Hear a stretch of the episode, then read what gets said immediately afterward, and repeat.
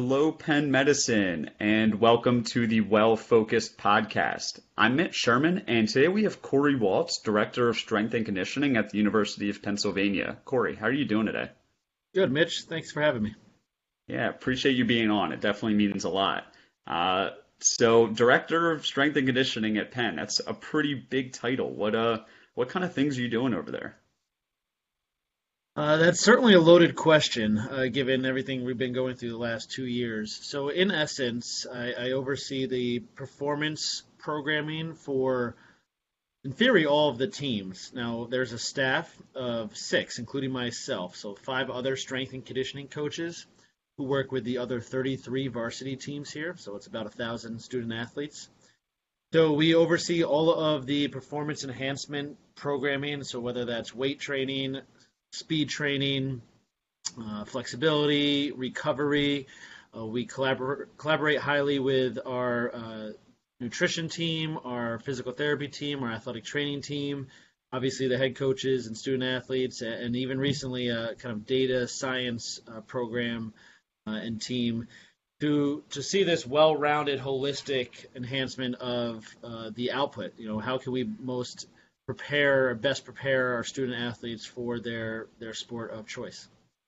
Yeah, I really like that you uh, included all of the different departments that are working together, because before I was in this role, I was at Temple University working with their men's basketball as well as men and women's tennis in a graduate strength coach position. And we definitely appreciated, you know, input from the athletic trainers, nutritionists, head coaches, things like that. So it's definitely cool to understand that it is a very multifaceted approach. And you mentioned that there are six coaches and a lot of different teams you're working with. What teams do you work with in particular yourself? Both lacrosse teams, field hockey, and both golf teams. Okay. Okay. Now, do you find that there's some similarities, some overlap between a lot of those, or not so much? Or oh, yeah, a little bit of everything. So I think the culture of each team kind of drives so much in terms of the personalities of the head coach, number one, the student athletes, mm-hmm. um, their history, what their specific goals are. Are they an older team, a younger team? How how much were they influenced by COVID? Some students left, some students did not. Um, their recent success, you know, all of that influences kind of the team temperature. And so that's going to drive so much of kind of the, the inner workings. But aside from that, you know, golf's very particular. You're, you're stationary other than walking the course and the movement. But, you know, lacrosse and field hockey, those both being a field sport, they're a sprint, movement-based sport. So a lot of similarities in terms of how they are both trained. Definitely. But, you know, something that you touched on earlier and that definitely comes into play with all of the sports you're working with is recovery. And that is what I'm really excited to have you on this podcast to talk about. It is a topic that I'm pretty passionate about. I did some research involving recovery in my master's program at Temple. Um, how do you personally define recovery and address it with your athletes? I would define recovery as the ability to get the body and mind back to a state that it can perform at the highest level possible, as soon as possible. And that looks like a variety of different things. You know, you just break down each sport and when they compete versus when their next competition is. It's a variety of time lengths. You know, some teams may be competing multiple times in one day, so you have to think, how can we recover in a matter of minutes or hours versus other sports that, like football, will play once a week, and then you have the whole week to recover. But even though you're competing in those different time lengths, you know, you're still training. So those are still competition opportunities. So even a football player is going to be competing within himself and the other teammates every twenty-four hours. So how do you get the body and mind back to that state? Um, and then furthermore, as a student athlete, you have to factor in the academic load. How does one go from the stressors of physical training to the stressors of academic training and a midterm, a test, or whatnot, a paper? So it, it's multifaceted. It's working with different uh, systems within the body in terms of the different hormonal systems and, you know, the parasympathetic and the ser- sympathetic uh, systems to to know when you want to stress, to know when you don't want to stress, and, and just fluctuate those and utilizing different components, number one being sleep, number two being nutrition, number three being some some mindfulness activities, whether it's simple things like going for a walk to very dedicated things like meditation, to to any anything for your body, like very active recovery components that the, the athletic training world will get into, such as uh, hot and cold contrast baths or showers, uh, foam rolling even, different massage techniques. So as the world kind of progresses, you're you're just layering these different tools on top of one another, but you cannot do it at the expense of those first tools that I said, which is sleep, nutrition, hydration. Yeah, I really like that you said those things first, uh, sort of shifting away from an athlete's perspective and in tor- towards a general population's perspective. Maybe we're talking to some former athletes here, people reliving the glory days a little bit. Um, but same here. You talk about the life of a student, and they might have class, they might have homework, there might be different organizations they have meetings for. Yes, they're different things, but it's still a busy day. And those that, you know, we're speaking to on this podcast certainly have busy days. They might have children they're taking care of, have a twelve-hour shift uh, as a nurse or a P A or some something. Now, they can still sleep properly or find ways to incorporate better sleep habits. Uh, they can still focus on nutrition. And something that you touched on in terms of active recovery, that is something I want to dive a little bit deeper into, because I was of the mindset until, you know, a number of years ago, and there are people that I talk to that certainly have this mindset that a quote unquote off day doesn't necessarily mean that you are doing nothing in between your workouts. Um, can you elaborate on what you might encourage your athletes to do, or uh, those listening? Yes, uh, I think the best advice I can provide is something that I actually utilized recently with our student athletes, is, is creating some sort of high-low model where you have very dedicated days to attack the body in terms of training, in terms of even scholastic work. Thinking about it as this one day I'm going to buckle down and study or write this large section of my paper, and then your body and mind will benefit drastically from, maybe it's the next day, maybe it's the next half a day, however the model looks, to have a dramatic shift in intensity. So what it could look like is, say you're a runner, and every other day you go for a long run, whether that's, you know, five plus miles or, or whatever your fitness level is. Well, the other days in between, you simply do cross training. Maybe you swim, maybe you do the elliptical for thirty minutes or something that reduces the stress on your joints, reduces the, the mental load on you. Um, and, and you can create that for whatever situation you're in. But that kind of ebb and flow of stressors, I think, would be highly beneficial. Um, interweaving consistent sleep, consistent nutrition, uh, you know, as a foundation for all that.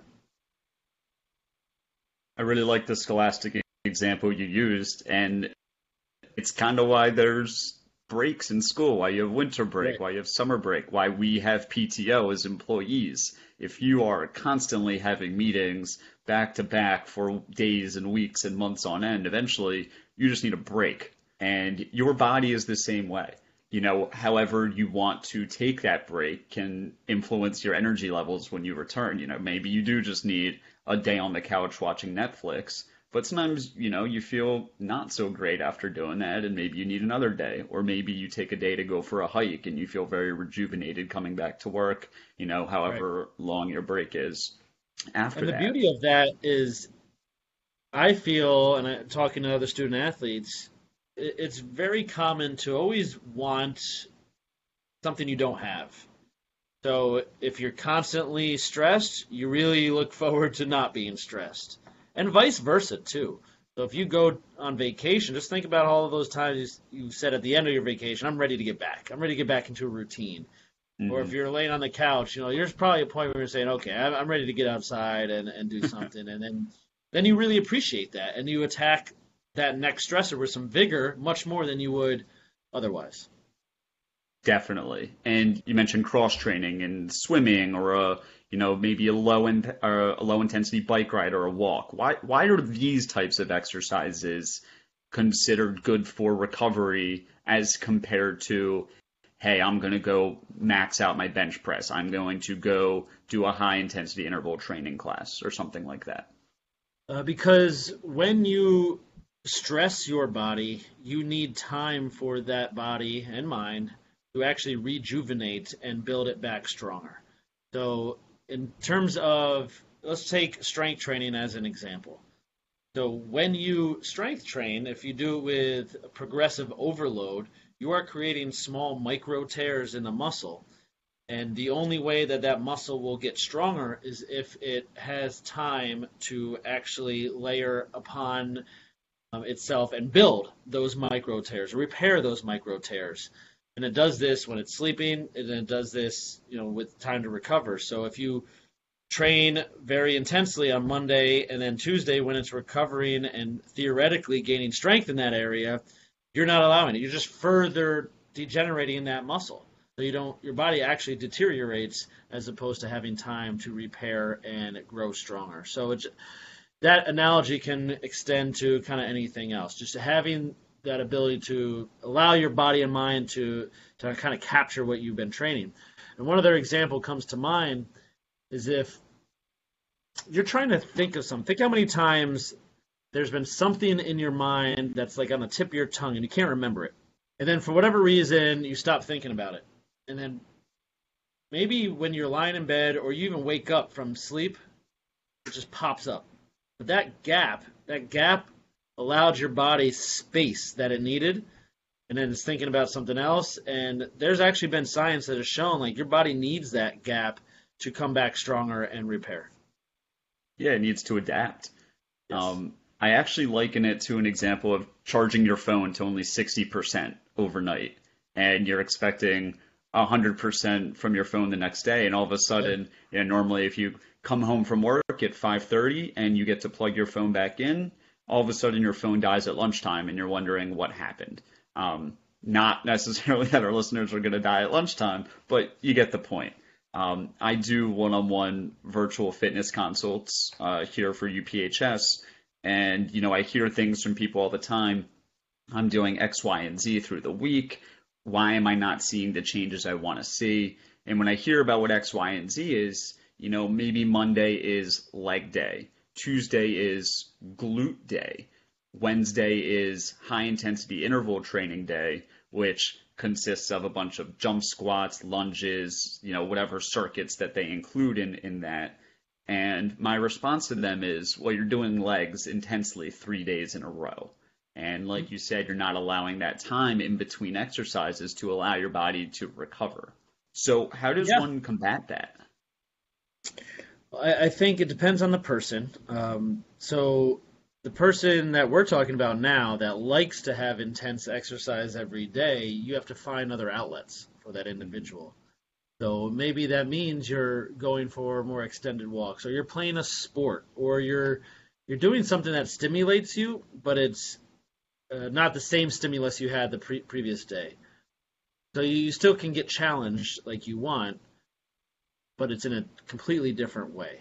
So uh, on top of that, too, is the nutrition piece. What you don't want to do is you don't want to have a reduced intensity day, and that be, is your cheat day from a nutritional standpoint, and that happens every other day. So getting you on the habit of healthy, natural food daily, maybe altering some caloric intake to coincide with your stress level. So on the higher intensity days, you have uh, more calories that you're consuming, Um, but the quality of the calories remains relatively consistent throughout.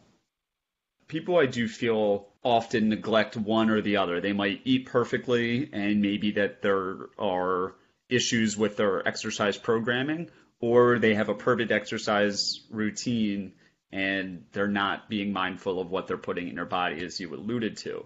Another concept that I feel is tough to communicate to people, especially ones that are pushing themselves like that. I imagine it's hard to communicate this to some of the athletes you're working with, but sometimes less is more. I remember there was a walk-on basketball player that I was working with at Temple, and he wanted to see how much he could bench press every single day. Um, my job was, one, yeah, I definitely wanted him to increase his bench press. I want him to be stronger. But two, I also at the same time had to tell him, hey, you did this yesterday. We don't need to do this for a while because this is actually counterintuitive. How do you explain that to people? Yeah, it's, I see that too. Um, and I I'd probably have to ask that individual some questions like, why is it the bench press? Like, what got you down this road where it's something that gives you some comfort, but at the same time gives you some stress because you're always thinking about it? Um, mm-hmm. Is this really the best measure of success for what your end goals are? Mm-hmm. Is your end goal to be the best basketball player you can be, or is it to be the best bench presser you can be? And like seeing how it could help, but it's not the, the end all and be all. Um, but that time that you're dedicating to the bench press, like what else could you be doing with that time to put you in a better position to get onto the court? Because um, I guess I'll throw that back to you. Was that somebody that played high number of minutes? No.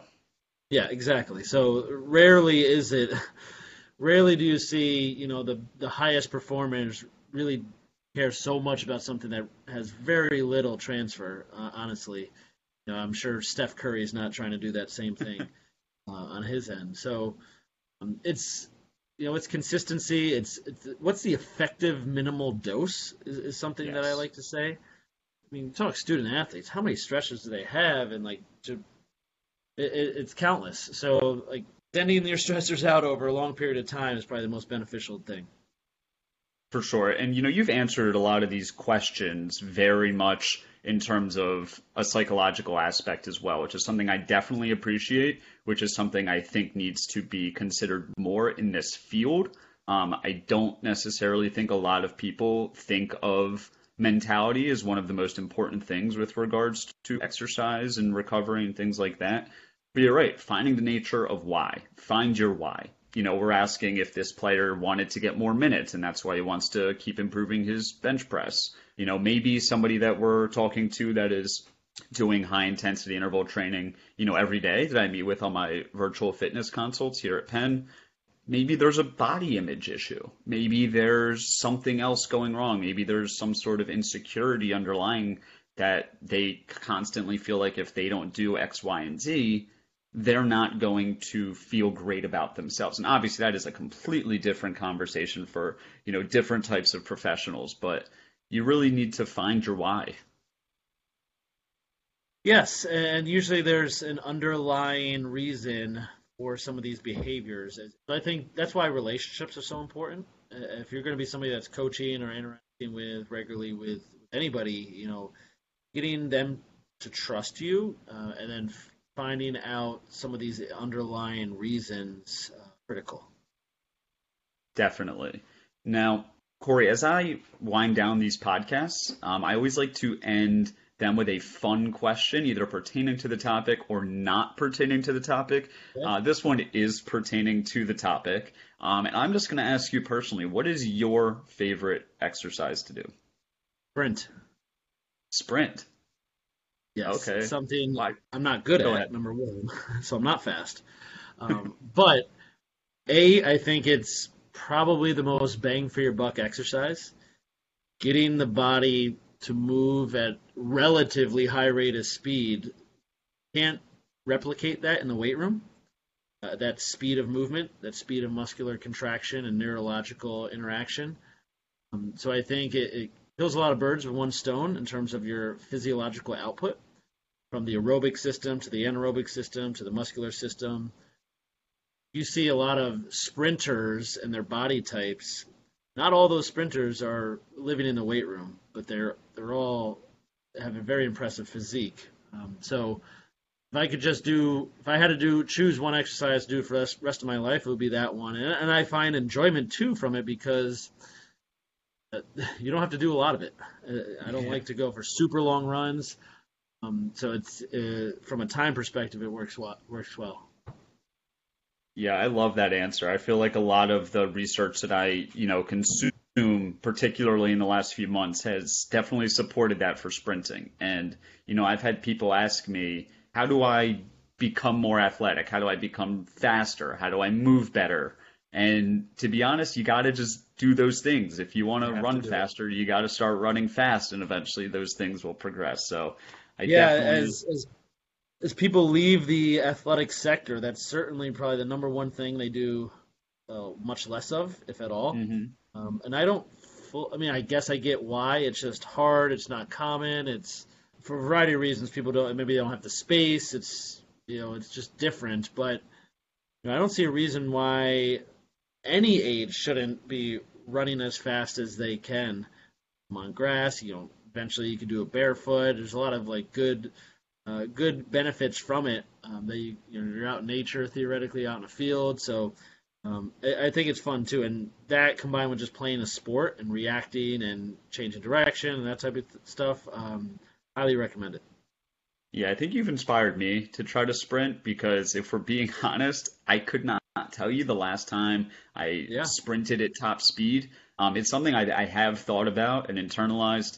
Um, I play basketball. I play pickup pretty regularly, okay. but very rarely am I getting to my top sprint speed. You know, right. I might accelerate fast and do these quick bursts, but rarely am I getting into enough space in for enough time that I am getting to my top speed. Yeah, and I guess one last recommendation if anybody's going to go out and try to sprint, progress up to that. Yes. Maybe start with, you know, build-ups up to like seventy percent of what you think is your best, and then like every day or every time you do it, add, add on a little bit of speed, just crank that dial up, but not not your first time. Get your body used to that. one hundred percent. Great advice. And listen, I really appreciate the time. I know listeners will appreciate this. Cory Walts, thank you for being on the Well-Focused Podcast. Appreciate it, Mitch.